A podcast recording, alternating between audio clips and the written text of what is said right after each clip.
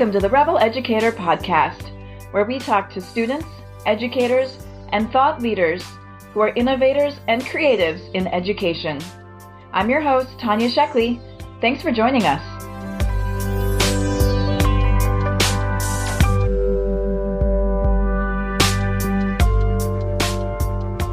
Hi, everyone. I'm here with Will Richardson. Will was a public school educator for 22 years. He is co founder of the Big Questions Institute. He is a speaker, consultant, and writer. And I'm super excited to be talking with you today about the current state of education and where you see education going in the future. So, welcome, Will, and thank you for your time today. Thanks so much for having me. Really appreciate it.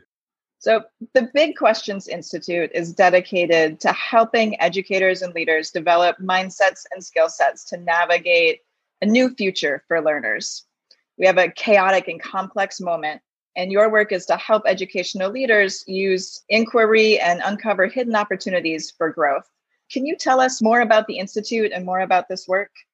Yeah, well, it is a chaotic moment, isn't it? I mean, it, it's one that uh, I don't think too many people have many answers to many of the things or many of the questions that are being uh, asked right now. And so my colleague Homa Tavangar and I, um, last year, late 2019, but really m- middle of last year, um, just decided to kind of go full, fully forward with this idea that we have to meet this moment with fearless inquiry. That it's a time for us to be asking big existential questions because that's what the world is is challenging us with right now.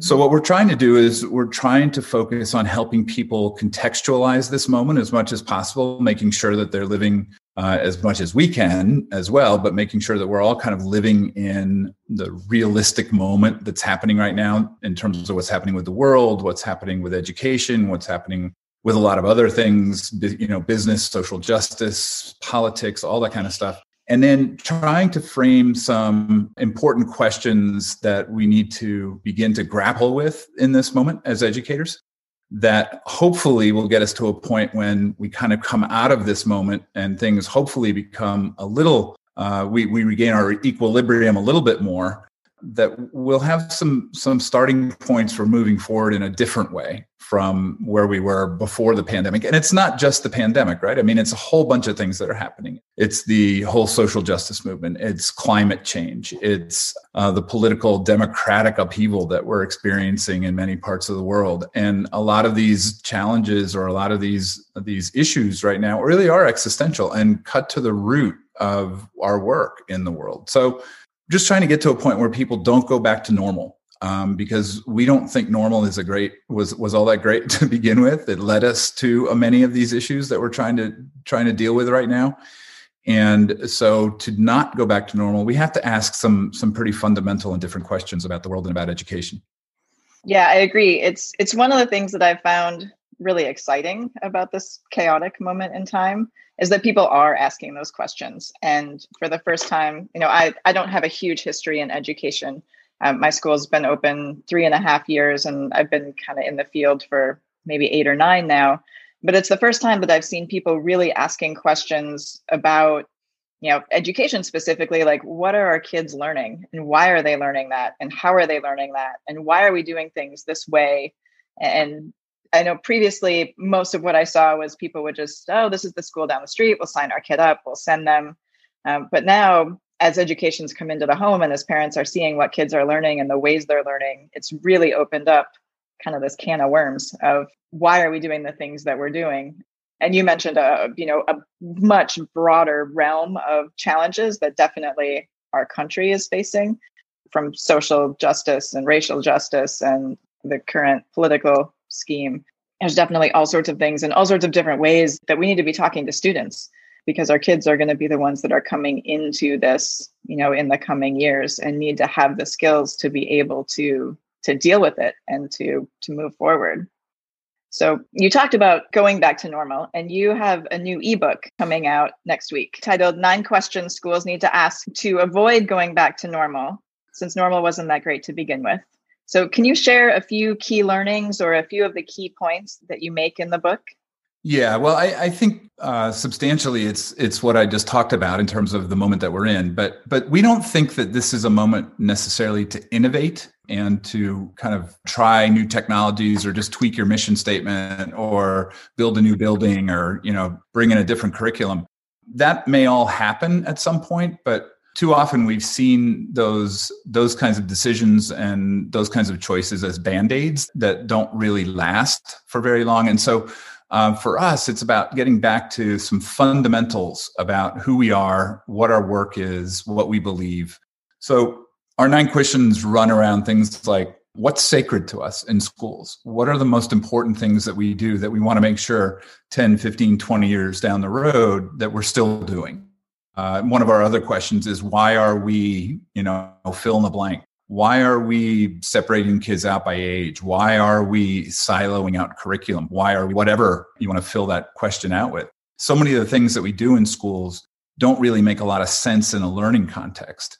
And we have to interrogate those uh, before we can make decisions on how to best move forward. And, and that's a, another one, you know, is, is just answering the question, what is learning, defining it. I think uh, in the 15 years or so that I've been speaking and writing and kind of traveling the world, talking to schools all over the place and teachers all over the place, is that there really is not very much coherence around that word, around what it means. I know that my own two kids, when they were in school, it wasn't a very coherent experience for them because they had to figure out what learning meant to the teacher in block one. Then they went to block two and had to learn it all over again or figure it out all over again. Block three was the same way. So yeah, so we really felt like we sat down and we said, you know, what are the things that we need to be talking about? What are the things that lay the foundation for change moving forward that is both relevant and sustainable? And we really felt like these nine questions that we wrote this ebook around it, we really feel like these nine questions that are coming out next week are the ones, are good starting points at least. They may not be the only nine and they may not be the perfect set of nine, obviously, but for us, they created a good frame for conversations around what what does a post-pandemic school look like? What is a what is a school in 2021 around the world, wherever you are? What is its role now? What what are we going to do now? Because you know we're not the same any longer. Uh, the world is not the same. Um, certainly, again, not just be, because of the pandemic, but I mean, when you think about what's happened in the last 12 months, you know, here in the US, especially, but everywhere in the world. And when you think about what's on our doorstep in terms of climate change and in terms of some of the other challenges that are absolutely coming our way, we can't think of ourselves the same way any longer. We have different roles to play. We have a different value in the world right now. And we have to, we have to get to that before we can figure out what we do next. So all those are kind of framed with the kind of more meta questions. Who are we now? And what do we want to become? And the way we answer the, both of those is to just kind of okay so who are we now when it comes to learning? Who are we now in terms of whether or not we're literate in the world? And and then who do we want to become based on the answers that we give to those questions? So we're hoping that it's a frame for people to start to use as they think about you know what what do we want to create after this crisis is over and after we're living in a very very different world? And do you offer any direction along with that? Is this primarily looking at the questions or are you also offering kind of a way to go or or I guess another way to think about it in all of the conversations that you've had in your travels and your talks are you seeing any sort of cohesion around you know what is learning and where do we want to go? So there are a lot of questions in there, right? So um, taking the kind of the last one there, there really isn't a lot of cohesion, but we think of our work more as helping people frame the questions. Uh, uh, there's a book that has influenced my thinking a lot. It's a book called The Answer to How is Yes by Peter Block, right? And in that book, what he says is that, you know, the answer to how is really in the room if you're asking the right question. So what we're trying to do is we're trying to help people figure out what are those questions that they need to be asking. And so our help with that is we we're providing some audits you know when we ask are you literate? Well let's figure out. Let's how do we do that? How can we kind of step through that and interrogate that and then come to some answer as to whether or not we are literate considering the world is so interconnected and considering how easy it is to create information and share it and you know consume it and all that stuff So if we get a baseline for that, then the answer to how do we become more literate or how do we function in the world with literacy is really up to the individual school or institution, which are all different, right? It, that's going to be a different answer for your school than it is for the 3,200 student high school that, you know, my kids went to or for Colgate University where my son is at or whatever else, right? They may be similar answers in that um, hopefully we'll understand literacy or we'll understand power, which is another question that we ask. You know, where is power right now? They may, we may understand that in some similar way, but how that plays out in our in our institutions is going to be is going to be different from school to school. I'll just say too, you know, it was it was interesting yesterday. I was doing a session. We've been doing a lot of work with international school heads, and the question came up, you know, uh, because of everything that's happening. Obviously, we're recording this at a pretty interesting and fraught moment in the United States, right? Between the the uh, January sixth riots on the Capitol and you know Joe Biden's inauguration, which is coming up next week. And someone asked, you know, how do we talk about this stuff with our kids? There's so much stuff in the world going on. How do we really talk about that?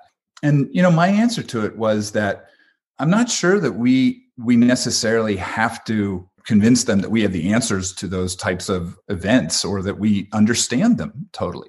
But what we can really help them do is to frame the questions that they're asking, because a lot of the questions that people are asking right now probably aren't the ones that we need to be fundamentally talking about. So, same thing, you can ask a thousand questions about schools right now, but what are the ones that really get to the core of the work? What are the ones where we really need to spend time before a lot of those other questions even become relevant?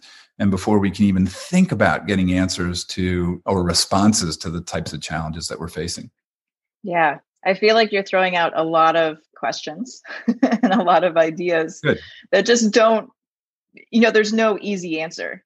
Um, and everybody, you know, if you ask 10 people what the root cause is or what the core question is, you're probably going to get 10 different answers. And they're all going to be right for how you you know you're looking at a problem or how you're looking at a situation. And so it becomes really interesting then when we do try and you know lead a classroom discussion or talk to our own kids about what's happening in the world and about where we're going. And you know for me it's about you know why did you start a school? Why are we doing this in class but also you know uh, on january 6th when there's a huge insurrection at the capitol it's well we have to talk about this. Like we're living through history and that that's the way we framed it a lot at our school is we're living through history and whether we like it or not we are.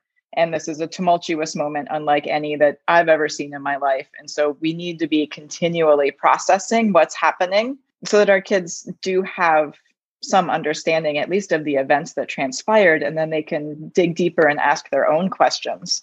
Um, and that really becomes part of what is learning as they start to ask those deeper questions and search for answers and try and figure out their understanding of what's happening and what's going on and and what the world likes and you know world looks like and how we solve those problems which leads us into more of like a student centered learning right? And student centered inquiry. Um, and that's one of the things that i talk about a lot and one of the things that i hear from educators a lot is that learning and schooling needs to be more student centered so, I guess from your point of view, how can we move to a system where right now we have a lot of educators who like to share information and then test students to spit that information back versus educators who are really prompting students to dig into this inquiry and to ask the deeper questions and to have some student led discovery? Yeah, how do we make that shift? Or do you have any ideas? That's a really difficult question, right? Because um, that that's steeped in in narrative. It's steeped in the kind of mental models that we have around what schools are and what they're supposed mm-hmm. to do. It's steeped in what we perceive the value of school to be. I mean, there's a, a, a very kind of interesting tension between the expressed purpose of school, which is to you know help help kids become um, functioning members of the public and be literate and contribute and all that kind of stuff. But then there's the kind of unexpressed purpose of school, which is to make sure my kid gets more privilege, you know, makes it make sure my kid is on the path to to more success or, you know, that it's a very private kind of good type of uh, conversation. So, you know, there's all sorts of, of things that go into that, you know, how do we change it um, or how do we make it more learner centered? I think one of the things that we can take away from this past year, and again, I'll go back to that example of that group of international school uh, heads that we've been working with. Um, we've been meeting uh, 43 weeks now, um, every Thursday morning for an hour and it's the sessions that we have have been a lot about how do I do this? How do, you know, all of a sudden, you know, here's what's happening in my school. A kid got COVID and our teacher has it. You know, what are the protocols? What are you doing? You know, so we're learning from each other, which is really powerful, right? And part of it's been kind of just therapy too, you know, just a chance to to maybe just breathe and just to get support from other folks. What I've tried to remind them is, or and I've asked it, you know, I've done it through inquiry to asking them a question. And the question I've asked is, is this one of the most powerful learning moments you've ever had?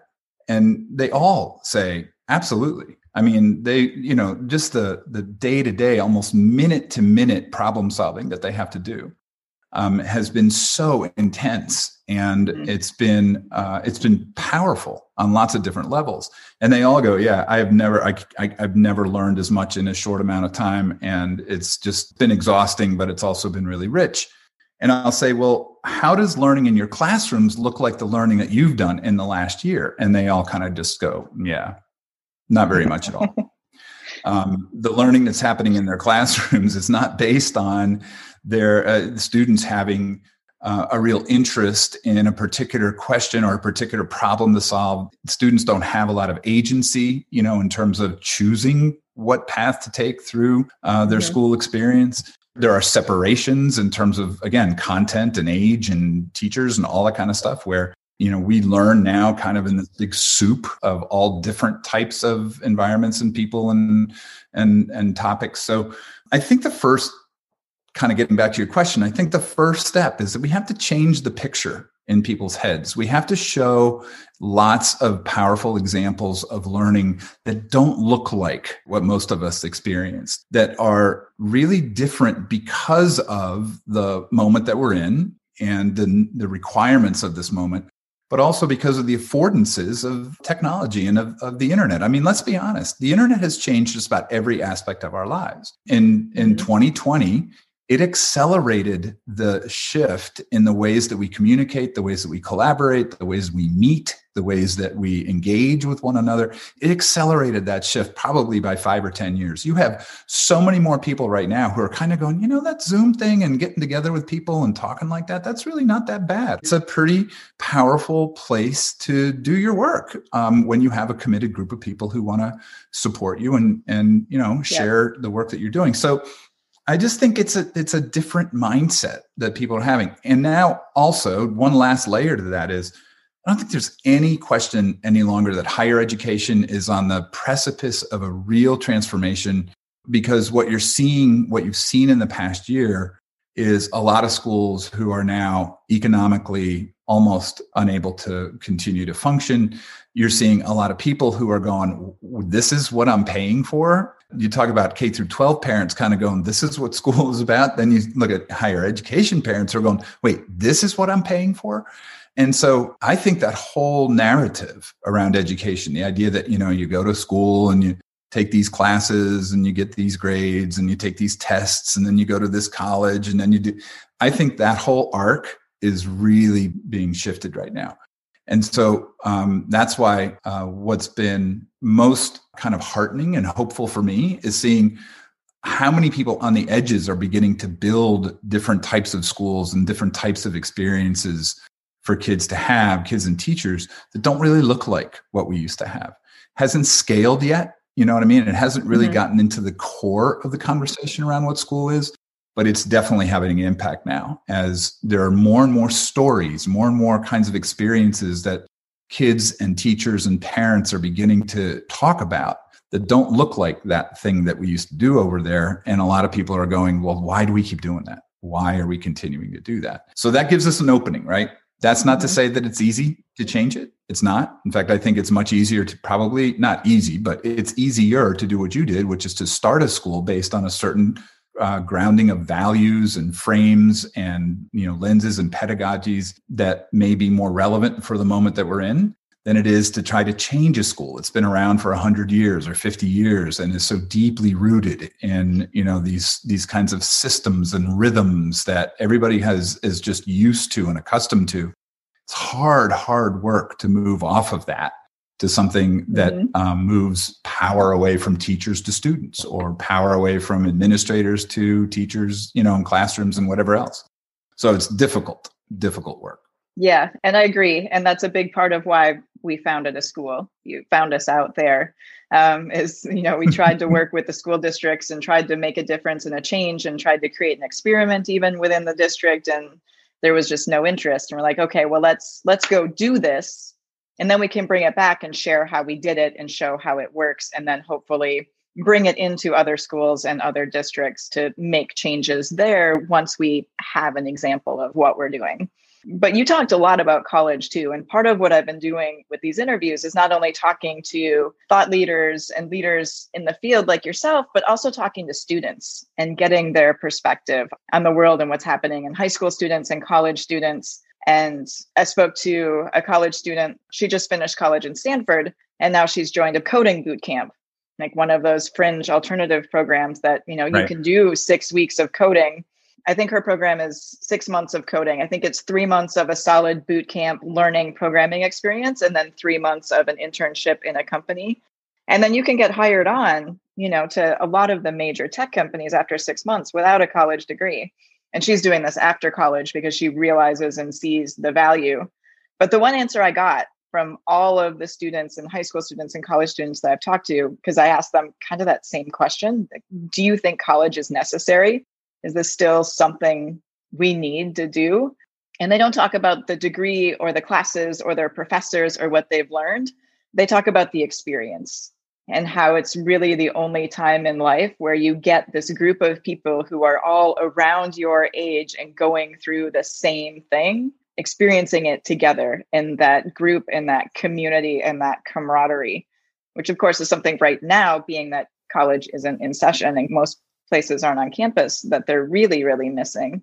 But then I think that partly becomes the question too is how do we develop those relationships without the college experience if we deem college eventually unnecessary or if it needs to change or more for what that looks like i think that the idea that uh, you know you're paying for the experience i mean it's valid you know I, I have a son who's in college right now um, my daughter didn't go to college. Shocking, I know. She's 23 and she's she's absolutely fine. She's kind of creating her own curriculum around biohacking and health and wellness, and um, I have no doubt that she'll be fine. You know, she took some college courses, but she didn't have that experience, and uh, she seems she seems perfectly okay. so I, I, get that. That again, that's the story that we tell, and I, I, don't. I'm not suggesting that the college experience isn't powerful, but it's a, it's an expensive experience um, for a lot of people. And mm-hmm. um, if if you're going to have kids who pay a lot of money to go to really high, you know, these very high reputation schools, and then come out and do a six month program in coding so they can get a job, um, that's going to be a, a, story that is going to change pretty quickly, I think. And we're going to find different ways of doing community. We already are. You know, I mean, that's that's never been sure. static and we're shifting into very different ways of doing learning communities and experiencing those social aspects of life all of that i think is is changing. And you know what's what's interesting so i'm, I'm a big fan of yuval harari who wrote uh, sapiens and and uh, 21 lessons for the 21st century. And one of them was around education. But he he talks in general about this idea that in this moment we're just totally in between stories and just about everything. We're moving from these traditional ways of thinking about how the world operates how we operate in the world um, what the expectations are what the norms are to this other kind of narrative or this other space that we're not really quite sure what it looks like, but we know it's not that. And so what happens is in the middle of it, where we are right now, it gets very anxiety, very anxious, um, very nihilistic almost, you know, very kind of just stress producing as we're kind of trying to figure it out so yeah th- that's why uh, in a lot of reasons uh, in a lot of ways i think that's why this moment is fraught is because we just don't know exactly where we're going. You, the world seemed to be a little bit more predictable 10 years ago than it is now. And so with all of this stuff it just it's like do i send my kid to college even though it's going to probably you know put me back years financially Or do I take the risk, quote unquote, of not doing that and instead just paying for a six month program in coding? And, you know, there are going to be just a lot more choices that people are mm-hmm. going to have to make. And that's a good thing, but it's also very anxiety, you know, raising and, and very difficult for a lot of people to navigate. It's nicer to have those kind of safe stories that we know we're going to be okay if we go down this path, but we don't know that any longer. But it's also exciting because now instead of this being the predictable path, there are so many different paths and so many options and so many things you know that young people can do and and even as we get older that we can do to create the lives that we want to have which i think is really interesting. Although definitely you know creates uncertainty for sure. So i want to ask you one more question and this is off topic of everything that we've talked about but as founder of an elementary school, I love to ask people what their memories are from elementary school. So if you think back, if there's any teacher or subject or project or story that you wrote or anything that stands out in your mind from those elementary school days. Well, that was a long time ago. you're, you're, making me go way back in the recesses of my brain here. Um, one teacher I remember from elementary school more than another was my first grade teacher, Mrs. Spalding. And um, I don't have a lot of memories of that, but I do remember that she was so playful and that we laughed a lot in that classroom. We had a, there was just a lot of joy. It wasn't regimented, you know, it wasn't like um, there were a lot of expectations that were being put on us academically or, you know, mm-hmm. socially or whatever else. It was just a place to come and, and be a kid more than anything else and I think that you know that that ethos is just so important for younger kids in school. It teaches them that school can be a place that that is joyful, where you can learn about things that are fun and and do it in playful ways. And uh, yeah, I just remember her classrooms being really bright and singing and you know doing uh, a lot of projects. I don't ever remember like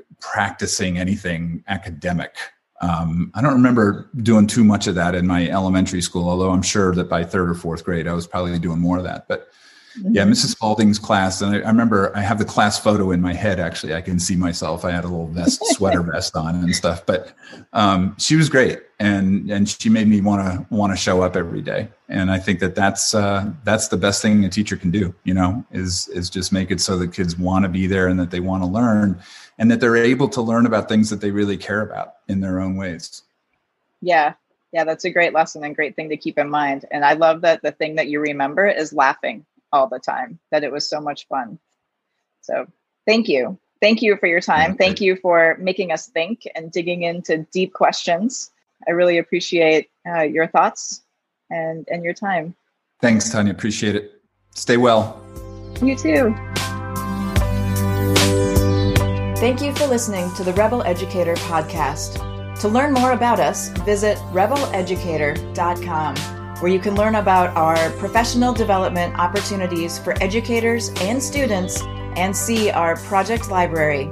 If you're in the San Francisco Bay Area, check out our progressive, inclusive elementary school, Up Academy, at upacademysf.com. We'd like to say a special thank you to Atmosphere for use of their audio track, Miho. Thanks again for joining us, and we wish you well no matter where your educational journey may lead.